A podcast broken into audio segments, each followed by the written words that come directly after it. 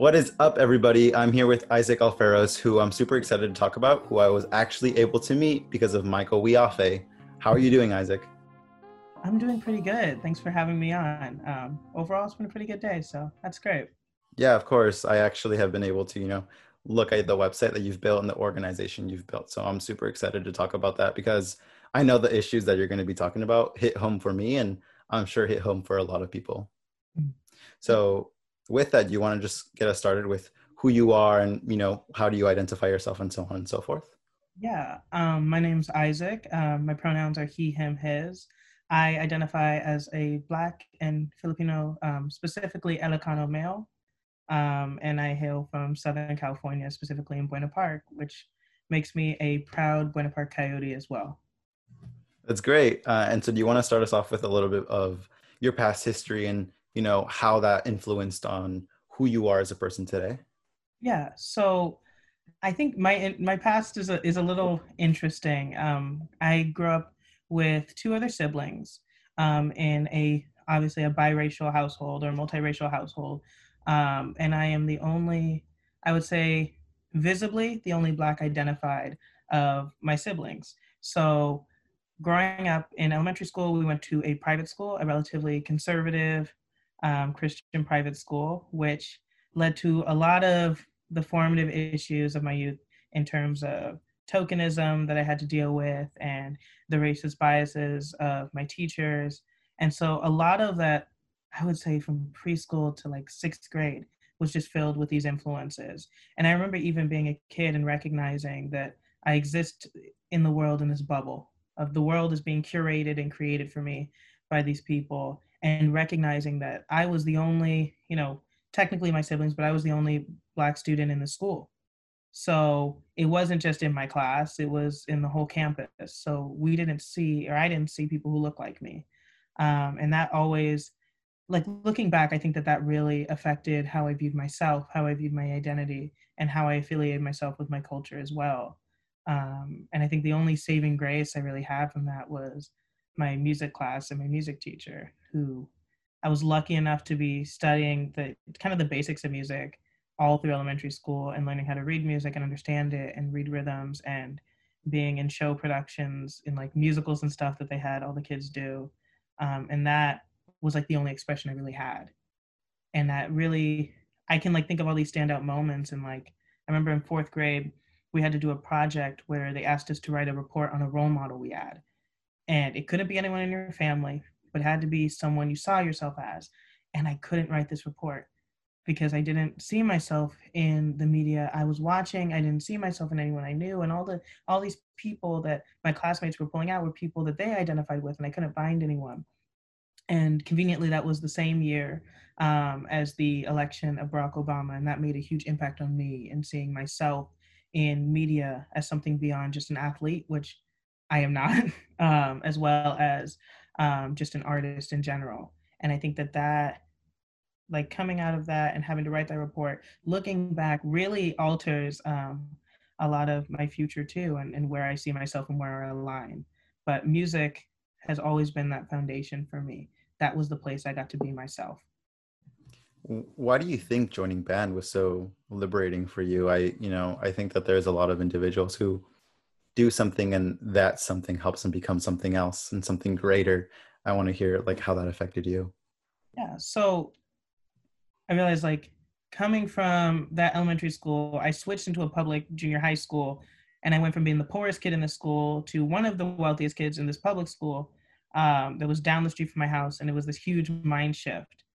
And going from junior high to high school the only thing that was consistent um, was band. I joined band. I am a saxophone player, um, similar to Michael, except we have different preferences in which saxophones we like to play, but very similar. Um, and that experience was transformative for me, largely because of the people I worked with and the people I met.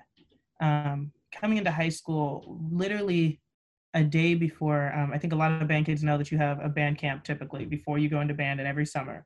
So coming in as a freshman a day before band camp um, my grandfather and a huge role model in my life who's lived with me my whole life passed away. And that was this huge loss that i felt and this huge loss of family and connection. Someone i saw as an advocate for me um, and really the center of my world was gone. And so now i'm going into this band and what i quickly found was a family with folks that really cared and really loved each other and it really helped transform my view of love and support through this community and so because of that i became obsessed with band obsessed to the extent of I wanted to make the best experience for everyone who comes into this program, um, an experience as good as I had coming into it. So I think at that point I was probably off. Somebody had told me to run for a leadership position, and that um, probably that was that was the shifting point in my life. Of I got into leadership positions.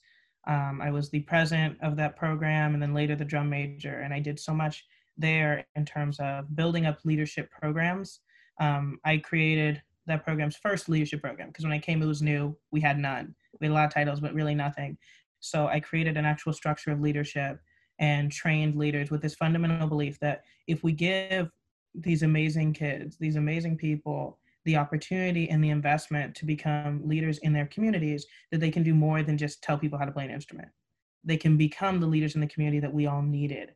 And so I would say we were pretty successful at it. That program is still running, and I graduated a couple years ago. So I would say that was relatively successful, but it was transformative for me because it reminded me the power of your community and the power of, of people in that community and the desire to do something good and your ability to mobilize with the folks.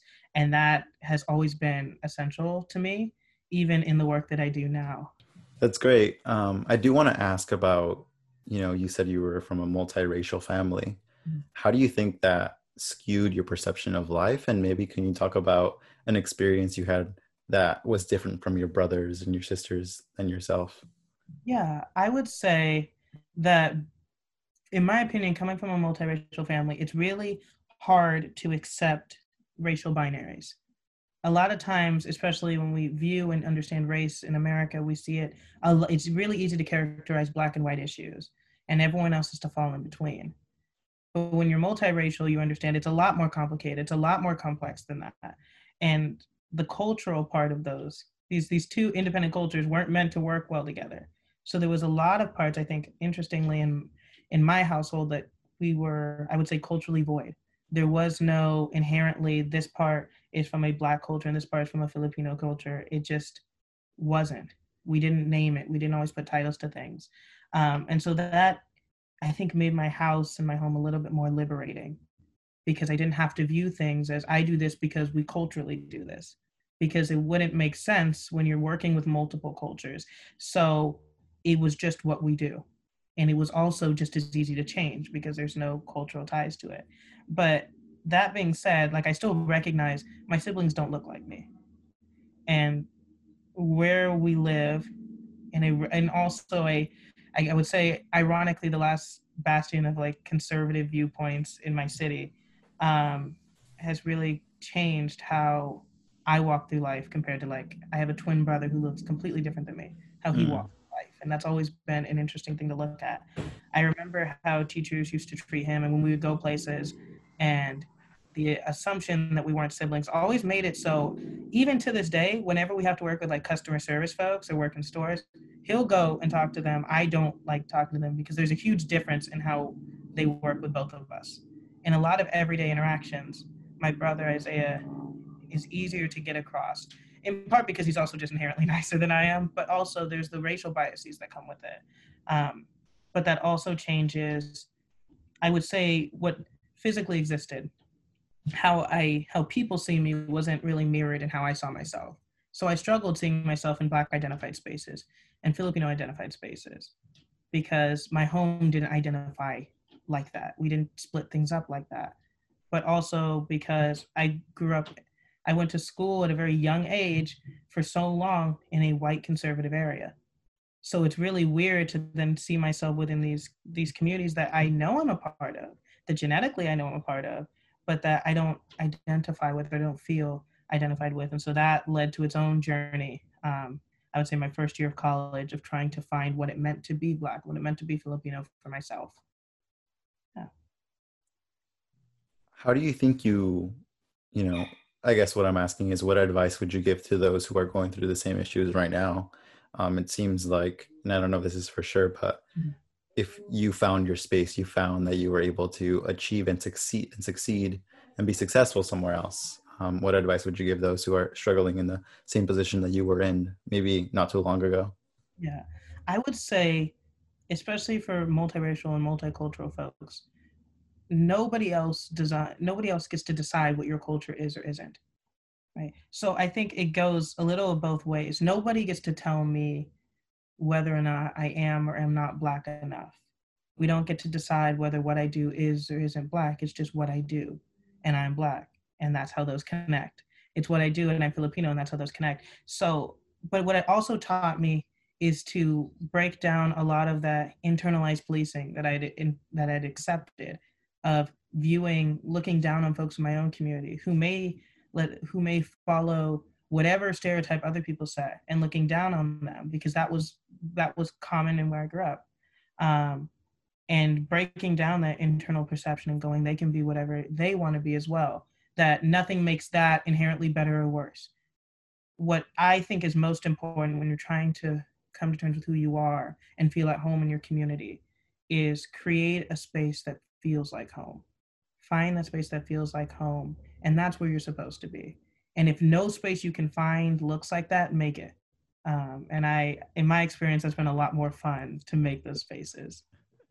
That's great. Um, can you talk a little bit more about those experiences? Because I think that there's this notion that it's almost impossible to create those spaces, but I feel like once you're in it and once you're in that process, it's so much easier. Can you give us mm. a little bit more of that insight that you had? Yeah, I would say it probably, for me, this process started in high school and has continued into my college career as well.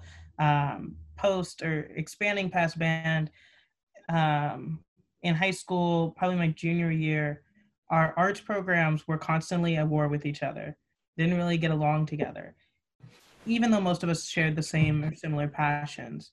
And so I organized with some folks and brought all the student leaders together with this idea that we, as students, have the ability to change the culture within which that art students operate.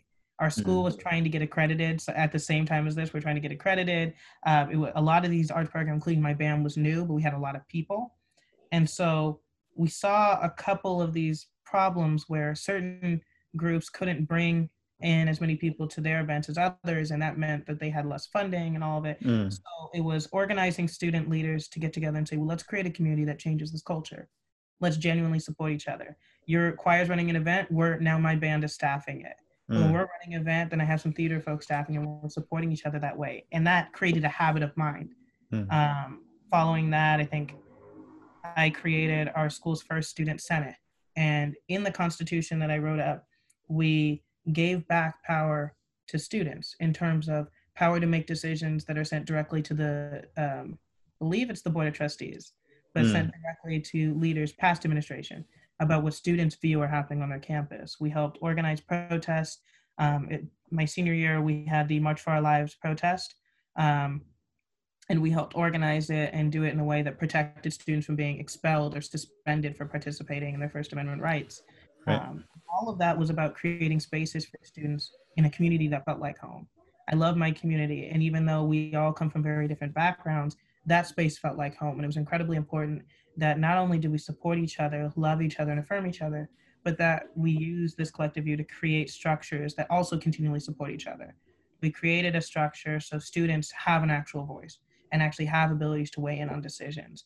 Because at the end of the day, your experiences are incredibly valid. They're the most valid in order to determine how life carries on. So I really believe in the power of sharing one's voice, and I think that that what existed in high school, I started in high school, just continues into college about creating spaces.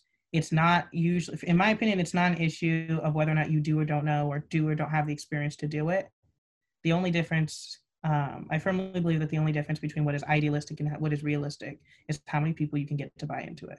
So if I can get you all to buy into this idea of what we can be, then that's what we can make.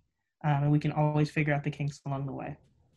Oh, that's uh, super powerful that you say that because uh, I, I really do think that if you're able to, you know, sell an idea, you have so many more people on board and then you're like this big weaponized boat that's just going and, and changing things um, i think it's super amazing and inspiring that you created a, constitu- a constitution for your school to give power back to the students. Can you talk about that? Because i'm super interested in that.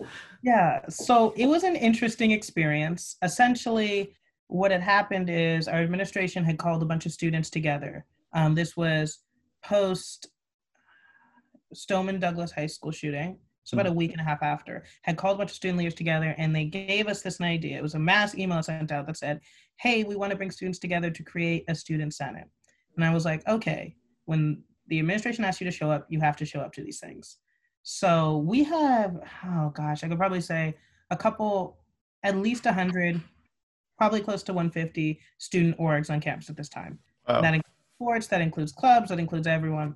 And I'm already used to working with arts folks and just by nature of being a student leader, we tended to have connections with some folks. Oh, you know, this person's the head of this and this person's the head of that. So I get a text, I think I get a call the night before, um, and it was from our ASB president who essentially said, Hey, this event isn't what you think it is. It's a wash. The administration just wants to get us all together and have a, essentially a kumbaya moment when students are actually trying to do stuff. Um, but she wasn't in the ability to do something. Her role meant that she had to side with administration, had to work with them. Mm-hmm. she was like, I just don't know what to do. And she was like, Do you think we can organize something? And I said, Yeah, we can we can figure something out. And so I worked with her. And that whole morning we were doing essentially roll call. I was calling up and contacting every single leader I have, working in between classes, getting a hey, something is about to happen. I can't tell you exactly what's gonna happen, but it's my my I'm notably good at this in terms of we're gonna jump i'm gonna jump off a cliff and i need to know if you're gonna jump with me. And so it was just this yeah sure whatever happens we're good. And so we walked into this meeting and it's an hour long meeting. It's the same day my band is supposed to go to a festival so i have to leave them preparation like preparing and setting up the bus and getting all the stuff in the vans and everything so i can go to this meeting we spend 45 minutes of the hour long meeting on an icebreaker and then he has us all sit down we're sitting in the gym so it's this long tables, and he's talking to us in the center. This, the principal's talking to us about all the things he wants to do, and I'm realizing we're running out of time. There's now 10 minutes, and he was like, "So with that, I think we're we're done. Does anyone have any questions?" And we're looking around, and everyone's kind of uncomfortable because we all recognize the elephant in the room is none of us has talked about the protest that we want to do that's happening nationally. So I'm not I'm not gonna take credit of organizing a national protest. Like it was just on our campus. And so I stood up and I said, you know, I, I said, we've, we all had to be here for an hour. We wasted our time for 45 minutes doing an icebreaker. Realistically, I want to know what's the administration's stance on the protest that students want to do. That's the only reason we all showed up. I was like, the big right. elephant, that's the only reason anybody showed up was to do this for our students. And he tried to placate me and essentially say, oh, he wants to do this memorial thing and he wanted to move on. And, and he tried to push me aside. And I said, you know what? That's inherently disrespectful to folks right? Because people are pro- they're going to protest regardless. So having this memorial at the same time is obviously a tactic to pull students from it, and is disrespectful. And so I'm saying, I'm like, my band at this point, our art center was being renovated, and we were in temporary buildings where the ceiling caved in because it rained too hard. These buildings were dilapidated; they weren't used for actually holding classes, and they were so small that you couldn't practice in them. Otherwise, you would damage your hearing.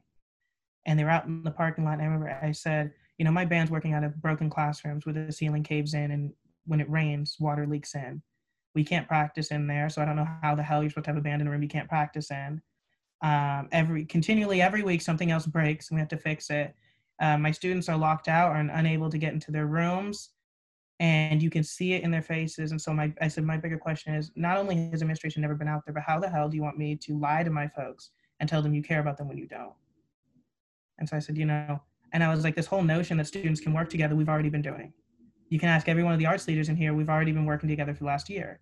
Any other leaders, you know, we have connections. We all already work together. There was no problem of us working together. The issue was whether or not you had control of that. And so I remember I said, you know, essentially, I don't have the time for this. I got to go help them pack. And honestly, none of us have the time for it. It's inherently disrespectful of all of us that you guys together for a kumbaya moment when we all know each other. And I said, so if we're not actually going to deal with the protest that is going to happen, it will happen. There's no need for us to be here. And I got up and left. And so that next week I worked with folks and we drafted up a constitution. We went, okay, what's most important to our students? What matters the most? What is the structure going to look like? And so it was, it's a democratic body where students have, every student leader has a vote for their organization. And included in the beginning of the clause, at the, the very beginning of the Constitution, is that no administrator can come to any student senate meeting unless explicitly invited. So there is no intimidation of how students operate. All recommendations made by the student senate are sent to this. Um, it's the I think it is the board of trustees as as well as administrators. So students have a direct connection to folks who actually are able to change their education process um, without anyone mitigating how they feel and what they're hearing. And so that was the whole process. It took it takes mass mobilizing. It took students recognizing that we inherently do have power and that mm-hmm. nobody's going to do this for us. Um, but it was the most thrilling experience. It was way too much fun. and I know you've already done so much from ASI to, you know, band, art, all of these things. Yeah. Do you have an example or maybe an experience that you think your work has impacted the most that you can talk to us a little bit more about? Yeah, this last year I worked as a lobby coordinator at Fullerton's or Cal State Fullerton's ASI, and as a coordinator, I was tasked with working with the Cal State Student Association. Um, that's the organization that Michael was president for. So as a student at large, I was there every month for the plenaries. I sat on our SJAC committee, uh, Social Justice and Equity Commission, and but the large bulk of my work was on voter engagement getting folks to be engaged in voting and understanding what the census is and all of that. And so I saw that with this this role, I have two major opportunities here through CSSA and through Lobby Corps. And so I took two, I took my passion of bettering the support of our students and changing the structure of higher education to better support um, historically marginalized communities like mine, and decided that instead of just talking to folks about how you get how you get able to vote, like how you register to vote, what's on the ballot. That was something we're going to talk about. But we're also going to talk about what I um, what's called essentially voter education. We're going to talk about why communities like mine and, and a lot of communities of color historically don't vote and honor that because there are valid reasons why that happens. We're going to educate folks on the barriers to voting because there's so many of them.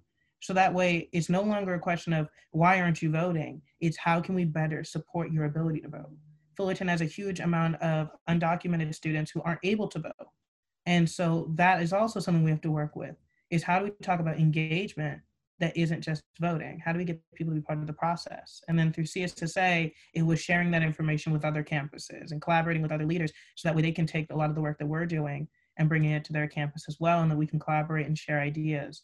And I think addition to that, there's the ethnic studies bill that came up this year um, that would mandate CSU students have to take an ethnic studies course. And right. uh, we worked on that.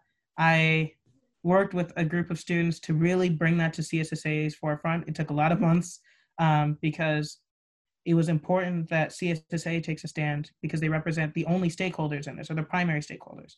This only affects CSU students. This is the official voice of CSU students, and we haven't said anything.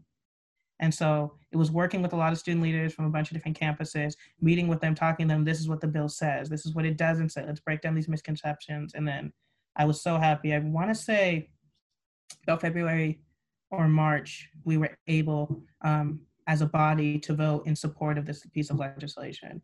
So that meant we could use our lobbying power to help push it through the legislature too. But that took a lot of work. It took a lot of emotional work too, which I think is we don't often account for and all of that kind of led me into the work that I do on the project as well.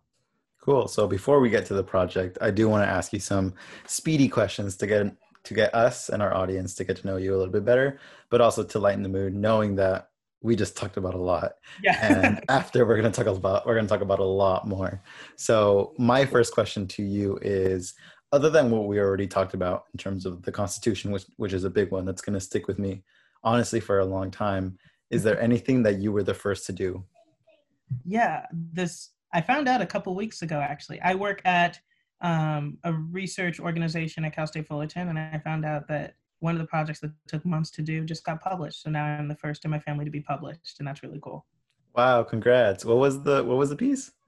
It's this really long like report, but it was essentially on um, teacher peer led um, teacher development to better support their students. Wow, that's that's great. So you were working that on that throughout your junior year, correct? Yeah. Well, I was working on that oof, my sophomore year of college. Okay. So I just ended my sophomore year. So that took about four months and I did it with an amazing team. Love them. Um, so um, it's at the Center for Research on Educational Access and Leadership at Cal State Fullerton. Absolutely love working there. And so finally getting that work published was really, really cool to see. And then uh, my boss, uh, funny enough, sent me an email just one day that said we're published. And it just on it is a screenshot of the of the first page of the report and my name's on there. So i got writing credit which was really really cool. Wow that's great. Congrats by the way. That's that's really Thank awesome. Um, our next question is who is your favorite favorite artist? Yes. Oh my god. Um as far as music artists i would say Noname is definitely one of my favorites. Mm-hmm. love her work I have invested so much money into the, like Noname Book Club and buying her merch. So I'm a big fan of Noname as well as Amine and Kehlani. I'm a huge hip hop and R&B fan. So mm. those are my top three artists. After COVID happens, whose concert would you go to first? So Amine is dropping a new album, and I'm just waiting. It's, ha- it's dropping in August, and so post COVID, if that's the first concert is coming up, my first paycheck post COVID is going to that. Wow, that's really great. Um, it's great to hear that a lot of what you've been doing and a lot of your interests overlap with the organization that you've started. And I see that with you know what you read, people you listen to, so on and so forth. So, I mean, can you get us started with you know how you take a stand with mental health and how you're currently working on that with your project? Yeah. So I am really proud to be the um, one of the founding members and the executive director of the Black Brown Healing Project. Um, and so as a project, we our goals are kind of split up into three pieces. So we recognize um, the history of trauma in our communities as well as the stigma that discussing that trauma has. Um, and no, and we we also recognize that a healing journey for each and every one of us is necessary in order to continue to thrive through life and not just survive it. Um, our second goal is we try and create content and bring information that not only helps support us all on that healing journey, but also gives us reason to celebrate the beauty and all that we are and that all exists in our culture. Because I think that that's really important um, is to remember that joy is a radical thing. And the third thing is to help support and instigate uh, action and activism that centers mental health at it. So that's centering healing in terms of growing and what develops the overall healing for our community. So all of that's pretty broad, but it's definitely mental health is a huge piece of what we do because there's a huge lack of conversation in our community about that, as well as a lack of support. Right? There's even for folks in our communities, for let's black and brown folks who want access to mental health um, and mental health support, excuse me, we don't see effective access because of biases in like the medical field and a lack of trained professionals who know how to work with folks. But what was also really important is that what we do is as accessible as possible, which is why the first two series, which are still live on Instagram and they should be going all the way through um, the summer, and then we'll, we're going to see how they go into the fall, but um, are about film and music that centers our community. Because it was really important for us and the amazing creative directors that helped me you know guide the the project and, and where we want to go. Um, understand that film and music is probably the most accessible form of mental health support we can get. When you're stressed, when you're anxious, when you just when you feel like the world around you is not really reflective of how you feel inside, it's easy to listen to music. It's easy to turn on Netflix and watch something. Mm. And so if we can get folks to start seeing in our community, hey, that's mental health support. You know, when you when you are when you had a long day at work and you're driving home and you're listening to music in your car, that is mental health support. Hmm. That's dealing with those emotions. Now that we're having that conversation, we can get to more of the other pieces that we can do to really develop that healing process too. But we're starting with what's most accessible and we're doing it in a way that also gets to celebrate all the beauty in our community. So I really love that we can get like two birds with one stone. Yeah, that's so awesome. Um, I want to talk a little bit more about the way you actually do it in terms yeah. of your medium. Can you explain maybe like in a very simple, like the simplest term possible, how you do that and maybe talk a little bit more about the resources on your website. Yeah, so I think the best way to explain it is we are a a platform for our community. That's how we like to align ourselves. So we do multiple different series on our project because we know that just one approach probably isn't going to reach as many people and that sometimes you may see the right thing at the wrong time so we want to make sure that we're trying to be as accessible as possible to our community so we have series on instagram and then we have our website as well so our series on instagram is usually ran by our creative directors they come up with different ideas for things they want to highlight we're currently in the works planning out stuff too um, that's covering my whiteboard in the back um, and so that's really fun because that gives us the ability to celebrate parts of our community too, as well as inform people in a way that doesn't feel like a textbook. Mm. Because mm. the last thing I want to do is feel lectured at. Um, but then even on our on our website, we have a couple other resources. Um, usually, we update our website to remind folks of some of the stuff we're doing on Instagram. We have a huge section. The project originated with a blog, and that blog anybody can write on and i advocate for anyone and everyone in the community to write as a form of expression because narrative writing is something that's important to me and um, has been really helpful in my own healing journey so it's a space for anyone in our community to write about whatever they need as mm-hmm. the way of healing and we do it it's really simple you go on you make an account with an email and you can write as much as you want it can collects all of your writings under your profile so people can follow specifically you and get notified when you write um, I try, we try and affirm that by also highlighting writers every week on our Instagram. We try and highlight a new writing piece on our website.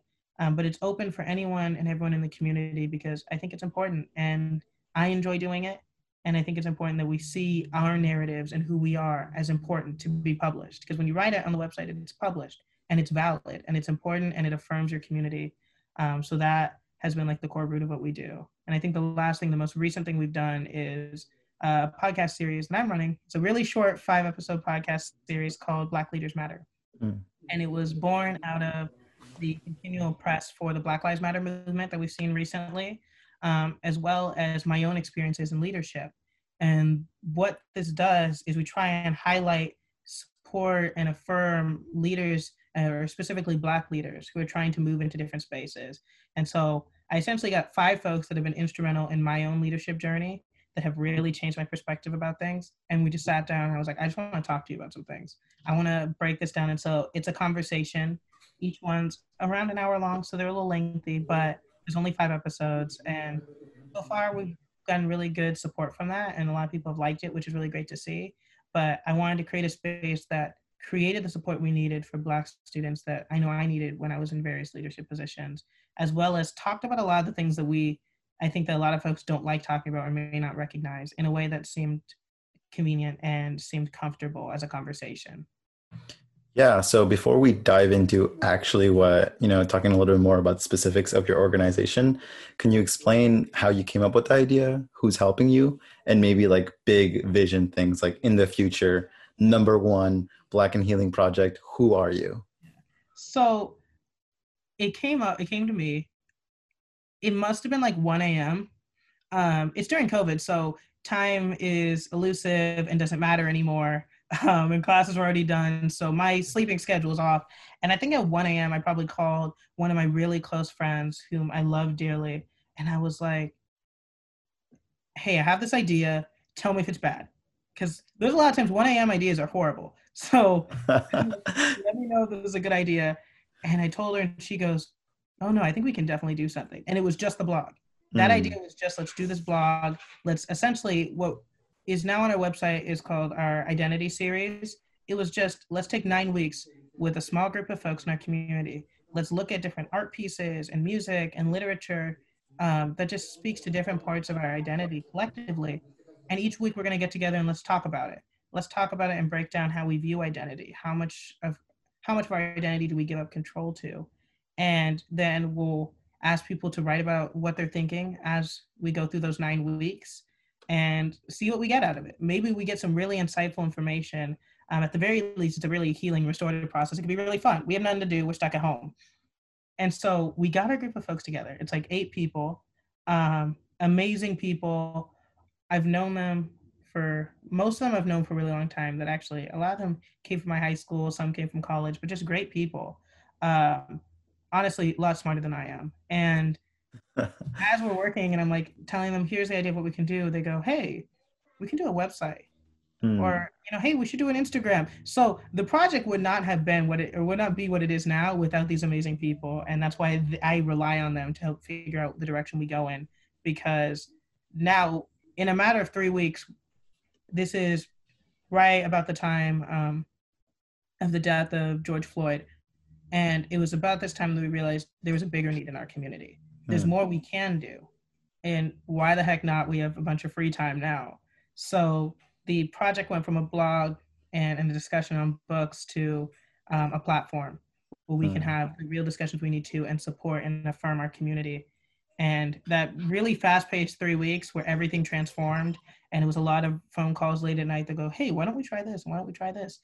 Um, and just tapping in on Instagram to see, okay, what does our community need? What are they telling us we need? Um, that kind of brought this project to fruition. That's great. And then what's like your big vision? Like if in 10 years, you know, where do you hope this project's going to be at? I'm not too sure. Honestly, we obviously we want the project to grow. We recognize that folks will come in and out of helping us as we go through that. Um, there's always the possibility we grow, we develop a nonprofit, and we continue our work. Um, I want to use the work that we do on the project um, to help highlight the needs in our community. So right now working with folks to try and plan more events, collaborating with other groups. But we really want to grow our network to collaborate with other folks to continue this conversation of how we center healing in our advocacy work, but also how we break down and destigmatize it um, within our folks or within our community. And I would say something a little more recent, hopefully, that's coming up, um, but still in the future due to COVID, is we're trying to start some programs with um, public schools and high schools to bring in um, college age students, folks who are studying in higher education, but also align themselves with the project to come in and do uh, meetings with with students after school to help facilitate the conversations that we look at. Like we needed to have these in college. These are the conversations that I needed, or I need to have these in high school, mm-hmm. and um, to be there and to be help facilitate that, and to also use that as an opportunity to mentor folks into higher education but recognize that we can do it in a way that actually supports them when they get there instead of supporting them up until they get there. Yeah, you talk a lot of ways of, you know, it seems like the organization is very rooted in healing, you know. Um, what do you think you've done for yourself to heal and how can you give tips to other people so that they can heal themselves so um, full disclosure i come from a trauma and abusive prone background so healing was necessary for my survival but what looking back, I saw music, even in elementary school, as just a way to express myself, was really also a form of healing.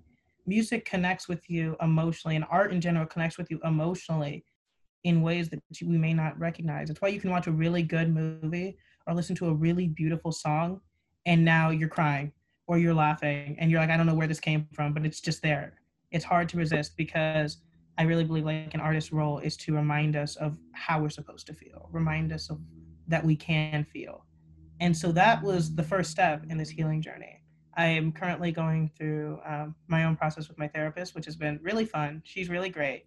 Um, but also, using this platform has been helpful because as we facilitate this organization, we're all broken, right? We're all not perfect. So, as we're facilitating the project, there's a lot of accountability. And I really believe that like at the center of healing is this love and that love first and foremost is accountable we're going to hold each other accountable to be the better person to wake up every day and realize like i try and wake up every day and trying to be a better person than the day i was before and that's my progress is if today if i can do one thing better i'm trying to be a better person i'm trying to learn a little bit more um, and in that process and that pursuit to be the person you want to be um, being able to surround yourself with folks who support you and um, recognizing that there are sometimes sometimes there are folks in your life who don't support you that don't support who you want to be. They don't support the growth.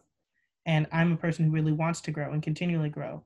So having folks around me especially in the project who are all for that and see the importance of that and recognize that healing is a journey it's not a straight line journey but it is a journey so sometimes you try something and you go hold on wait this didn't work and to have folks that are okay with you taking a step back figuring out the next step and moving forward has been probably the, the most important part for me. Definitely, definitely. Yeah, I want to dive in a little bit more about the project and each medium because I know that you have a variety of mediums.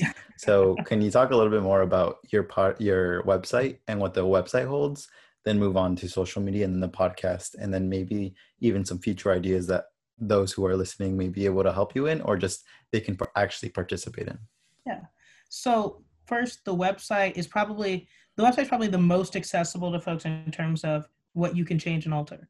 Hmm. Our blog on the website is for our community.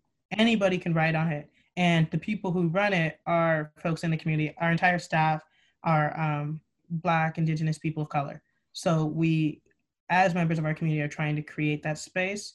So we go through and moderate it to make sure that we don't have hate speech that is there. But um, it's the easiest way for anyone to participate in it.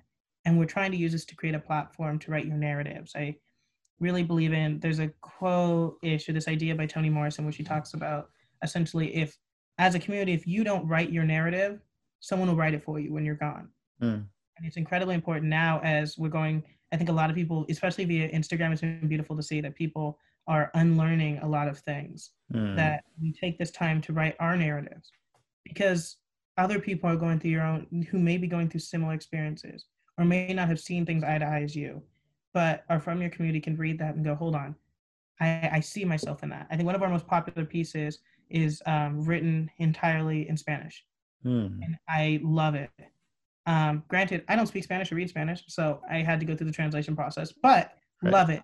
And I think what was really cool to see is how many how many people really saw that and shared it and identified with it and loved it because it was finally we it was a piece that didn't normalize and center English.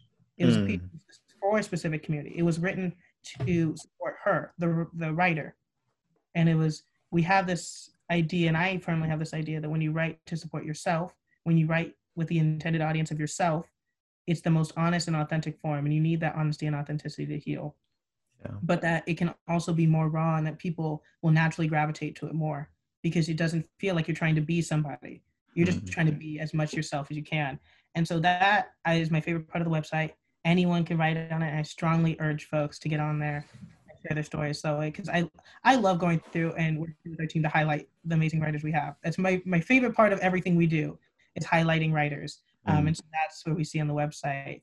And then if we go onto our social media, actually, really quickly, can you just yeah. simply um, just like give us the URL so those who are listening, and then yeah. we'll add that to the, the comment in the bio after. So it's um, blackbrownhealingproject.com. And if you go on our Instagram, it's in the link in the bio, which is um, our Instagram's Black Brown Healing Project. Try and keep it real consistent there. Yeah. but on our Instagram, um, we have a lot of our, I would say, relatively more creative ventures. Our website, I think, is more informational.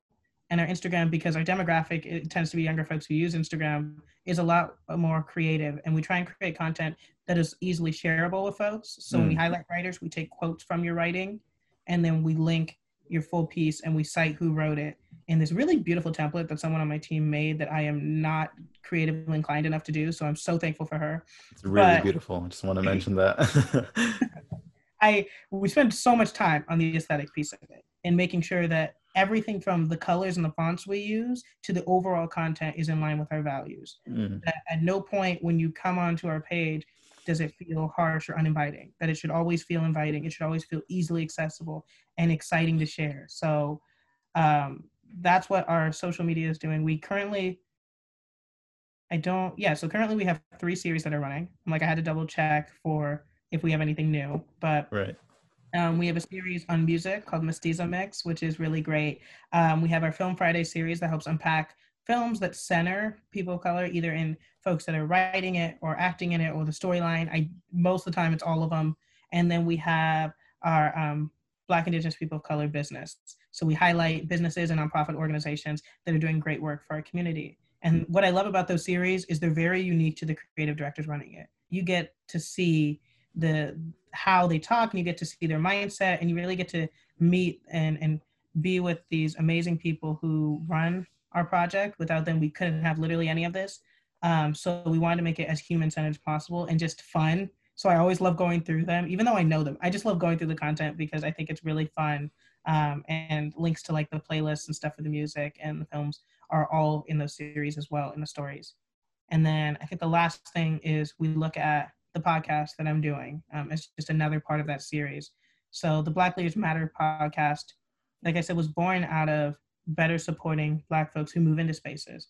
Because mm. I'm a firm believer, it's not just about moving folks in your community into spaces of power or spaces of leadership, but it's about what that environment is that we're putting them into.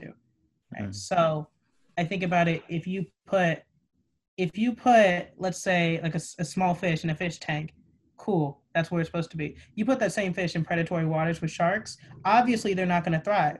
It doesn't matter if, if if that's a space they're not normally in. So it's all about the spaces we're putting people in. And so there's a lot of questions that especially in asi and cssa the last year that i'm like i wish people knew about this um, that the podcast gets to highlight. And i want to do it in a way that also helps take away that ivory tower feeling for a lot of mm. leadership positions to make people see that this is accessible. All leadership positions are accessible because all power comes from communities. So mm. every person, I wanted people, even if you didn't identify, if you're non-black and you're listening to this, I wanted you to be able to relate to folks who are talking and to see yourself also moving in those positions too, because we all have very unique perspectives that need to be heard. Um, plus, it was just a lot of fun. Overall, just enjoyed recording it because um, these are really great people even if we didn't record it, I would have already been talking to them about this anyway. So it just made sense to to record it and share it with folks. And so, for those who are wanting to write a blog on your website, can anyone write on that, or is it only set to a specific amount of people? So I would say our target, because of the work we do, is for Black, Indigenous people of color, mm. folks in our community, because I think that's where the biggest need fits. Right. Um, if you are like white identifying, would love to see your narrative. That's just not what our platform's for. So it's right. not, I wouldn't, I don't like to say it's exclusive, but it's specifically for our community because that's where we recognize the need is. That's where equity, I think, exists, is creating that space. So anyone um, who identifies that way, that's what the space for. That's cool. That's great. Um, is there anything else you want to mention to us before we, we log off? I know, I mean, we've already spent, I think, like over an hour talking, and I'm truly amazed by one, the person you are, and also secondly the organization you've built like you obviously are looking out for the people who are who are like you and you want to be able to help but not only help them but help everyone in the surrounding spaces. Um, yeah so do you want to mention anything else um, as we leave off? Well thank you. I would just um, i don't know i would remind people that everything that i do everything we do on the project um, at the end of the day it's all about how you work with people. It's all about how you connect with your community. And from I really do believe in seeing needs and being able to fill them through your community. But it's impossible to do it alone. So for anyone who may be interested in doing work that better supports your community, where you see a need and you think that there's someone who needs to do it, nobody's going to be able to do it like you, and that's just a fact. So honestly, I, I we say this in the project, but it's like it's me it's a bunch of the homies. We get together and we go do, and we actually get shit done. And that's honestly the philosophy of how we run everything. Um, we, we, pare it down and we make it look good. But I'd love to see um, folks writing on our website and just interacting with our stuff. And we um, would love to see essentially you come and look at the stuff we do on the project. That's so cool. And I'll make sure to add all of those resources down in the description below so that everyone can get a chance to learn them, even if you're not BIPOC um, yeah. knowing that you know you are still able to support individuals from this community and once again i just want to thank you for taking your time and actually creating this organization because especially in the times of today these problems always existed but it's today that we're looking to take action and we're looking to progress moving into the future. So i, I really just want to applaud you for that. Thank you. Thank yeah you of so course. much. and so i hope you have a great day and thank you for coming onto the podcast. No you too.